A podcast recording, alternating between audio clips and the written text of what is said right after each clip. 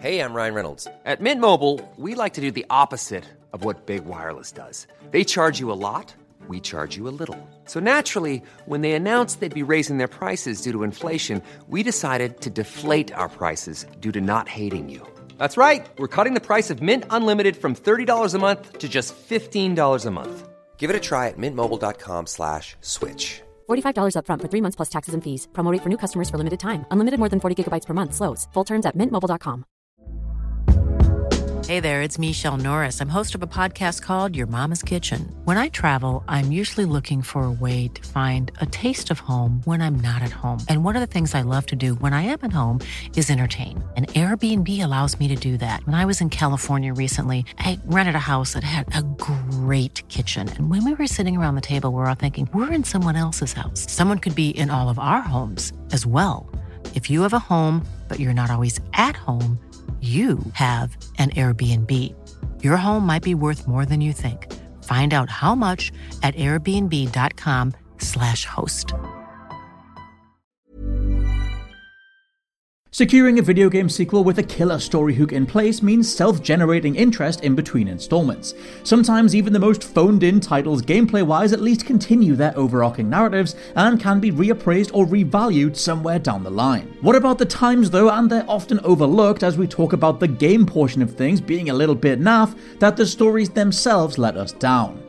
I'm Scott from WhatCulture.com, and these are the seven most disappointing video game stories ever. Honorable mention goes to Mass Effect 3, a foregone conclusion for this kind of list, and something we've covered more times than I can count. To shake things up, I'm gonna suggest you play the Legendary Edition instead. It actually being a complete experience that is significantly better assembled and polished than back in 2012. Number 7, Halo 5. With Halo Infinite largely doing away with the more somber tone of Halos 4 and 5, likely because legendary original trilogy writer Joseph Staten is back on board, it's a marked regaining of focus from just how messy Halo 5 felt. Reeling from the death of Cortana and with 343 Industries thanking fans for believing in their vision for the IP during the credits, Halo 5 then rolled out an entire marketing campaign centered on Master Chief fighting with relative newcomer Spartan Locke. John 117 had recruited his childhood soldier friends to help while Locke amassed his own platoon of Spartans. The two sides set to have some kind of showdown, with the real reason behind their rivalry to be revealed. Cut to the game, and not only was the Chief versus Locke fight over in seconds, but the advertised scene of Locke and Chief pulling a gun on each other never happened. The real reason Chief was on the run came down to investigating signs that Cortana was still alive, something Locke empathized with almost immediately, and we ended with Cortana becoming the main villain for the next installment. Help us, Halo Infinite, you're our only hope.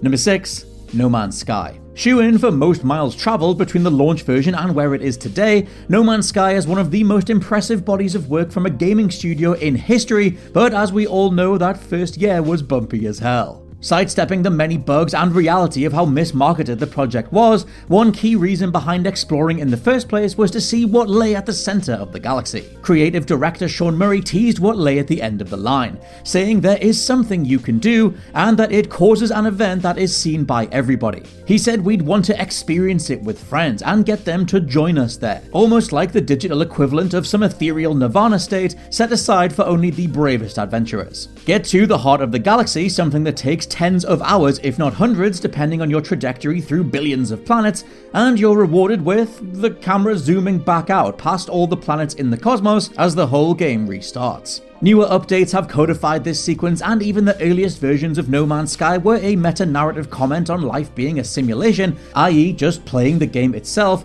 but neither are anywhere near the way Murray was describing this event. Number 5 Resident Evil Village. Potentially a controversial pick depending on how much you were invested in this mysterious new version of Chris Redfield, someone whose first order of business in Resident Evil Village is to shoot Ethan's wife Mia and steal their child. Yes, that's the setup of Resident Evil's 8th installment. And besides the closing months of marketing when Lady Dimitrescu's thirst was in full flow, the core question of what Chris was doing was front and center. Well, the explanation is possibly the stupidest thing Capcom have ever written. And in a world of boulder punches and duels to the death in a volcano, that's really saying something. The reason Chris shot Mia was because she was actually Mother Miranda, long lost partner of Mr. Zombie Virus himself, Oswell E. Spencer. Chris simply chooses not to tell a clearly very disturbed Ethan what's going on and makes off with infant child Rosemary because she too is being sought after by various members of the upcoming village. There was literally zero reason Chris couldn't have told Ethan what was going on, and as he repeatedly shows up telling Ethan not to get involved with no explanation, of course the husband of a murdered wife wife and father of a kidnapped infant, is gonna follow you to the ends of the earth. All this, and I'm leaving out another particularly moldy reveal that comes later on, because at least that tied into Resident Evil 7. Number 4, Death Stranding. A game whose premise is its entire narrative, Hideo Kojima's blank check feeling game about human togetherness in a bleak post apocalyptic hellscape, is genuinely a very rewarding, methodic, and unique game. It's also clearly the mind of someone who had 20 different thematic ideas across the decades he was with a former company and decided to throw them all into the mix. Death Stranding's core plot drive surrounds chasing after main man Sam Porter Bridges' kidnapped sister Amelie. But holy hell does it go off the rails around the midpoint. Everything from Sam being a time traveling entity that knew Mads Mikkelsen's character to the baby on your front also being you as an infant is in here, but the big thing that feels supremely what is Amelie not even existing. Turns out she's actually an extinction entity, to which there have been many others in Earth's own history. The entire game revolves around realizing it's less about Sam finding his sister and recovering from an affliction that doesn't let him touch other people, and more about hugging the apocalypse itself, as a reminder that humanity is worth keeping around because companionship is irreplaceable. Said like that, this 50 hour noodle pile of a script has meaning, but Hideo Kojima is 100% his own worst enemy throughout. Number 3 Assassin's Creed 3. It might be a faint memory now, but Assassin's Creed 3 was the turning point. The point where original conceptual lead Patrice Désilets left Ubisoft, and the original plan for Assassin's Creed as a set of six games was thrown out the window. Desmond voice actor Nolan North revealed in 2015 that this original plan would have seen Desmond turn into an ultimate time traveling assassin by the end of all games combined, having inherited and learned all the best techniques from the likes of Altair, Ezio, Connor, and more. Instead, as Désilets left, Ubisoft chose endless sequels over narrative satisfaction. Desmond suddenly had to touch a mythical underground orb that would save the planet and kill him, because of course it would. He does, the world is apparently saved, and Nolan North was asked to read some audible diary entries in Black Flag, as the franchise would only get more bloated and less character focused over time.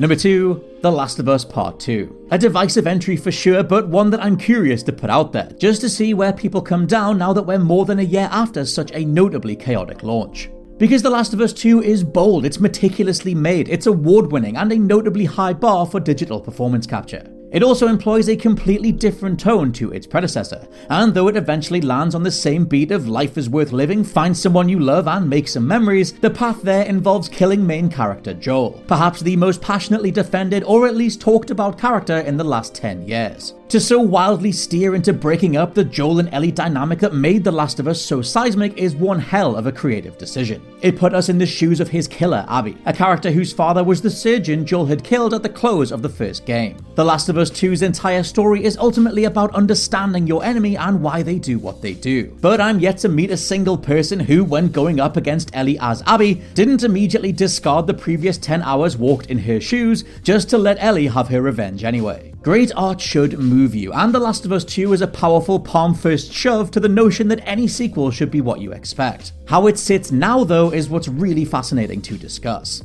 And number one, Metal Gear Solid 5 The Phantom Pain. If we're factoring in how much a story had to gain and how much it had to lose, Metal Gear Solid 5 takes the cake. Seeing Hideo Kojima return to the franchise that made him a household name, five years after eight hours of cutscenes wrapped up every remaining plot thread in MGS4, it was going to take an incredible hook to convince anyone to come back. Well, after a bizarre chunk of time where Kojima pretended to be fake video game developer Joakim Mogren, creating Phantom Pain under the name Moby Dick Studios, it was revealed MGS5 would be the missing link between both portions of the main timeline with Metal Gear Solid 3, Portable Ops, and Peace Walker being set in the 80s, and Metal Gear 1, 2, Metal Gear Solid 1, 2, and 4 being set in the late 90s, 2000s, and beyond, the connective tissue was Big Boss, the hero of the former titles who had lost his mind in the latter. What could have driven him to such madness? Why did he give up on America and his duty as a soldier? Tune in to find out. Obviously, this game was dogged by a very public spat between Kojima and Konami, but the reality is there was very little in here to address that core question anyway.